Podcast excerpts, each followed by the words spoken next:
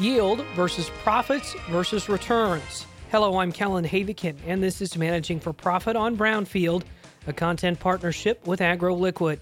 As farmers want to maximize their yields, they should balance that need with economics, especially during a time of high input prices. In this Managing for Profit, the National Strategy and Product Management Lead with AgroLiquid explains how growers can balance it all. More is coming up next. AgroLiquid is precision crop nutrition.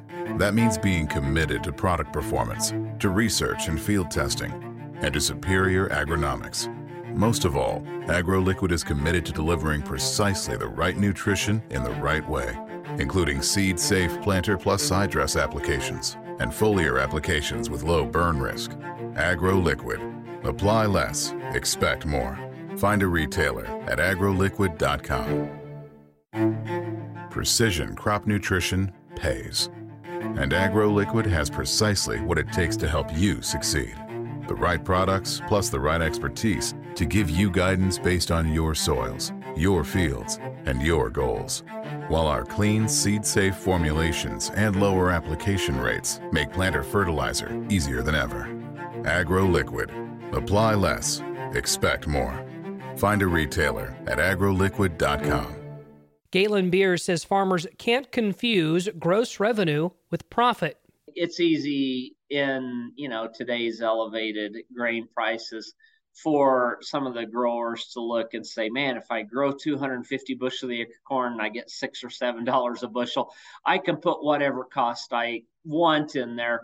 I, I just want to remind growers and and make sure that they understand it's easy to get that gross revenue number out there and think that almost any cost will fit in it.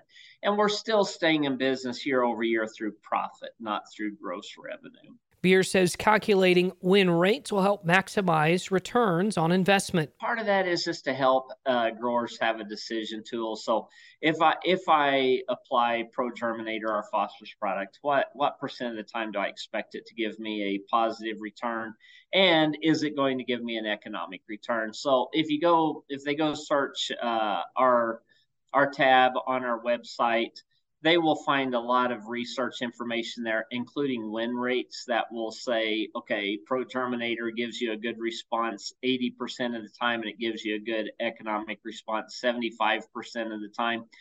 Because we do realize at the top end of that, and that's the decision that's hard for the grower. Sometimes it's diminishing returns. And he says the hardest predictor is weather you move out to the high plains of uh, Colorado, Kansas, Nebraska, and the yield if you're dry land, the yield range can be from zero to 150.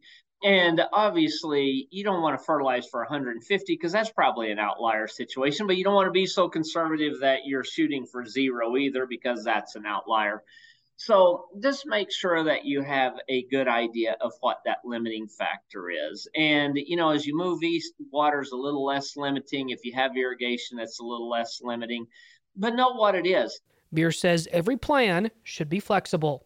Growers sometimes will have very optimistic views in the off season of what they can accomplish in a narrow window. So we like to ask a lot of questions, and in that, we like to try and make sure we're making a recommendation that aligns with what that grower is actually able to accomplish. Next week, Beer will discuss how fertile soil could lead to higher yields. I'm Kellen Havikin, and this has been Managing for Profit on Brownfield.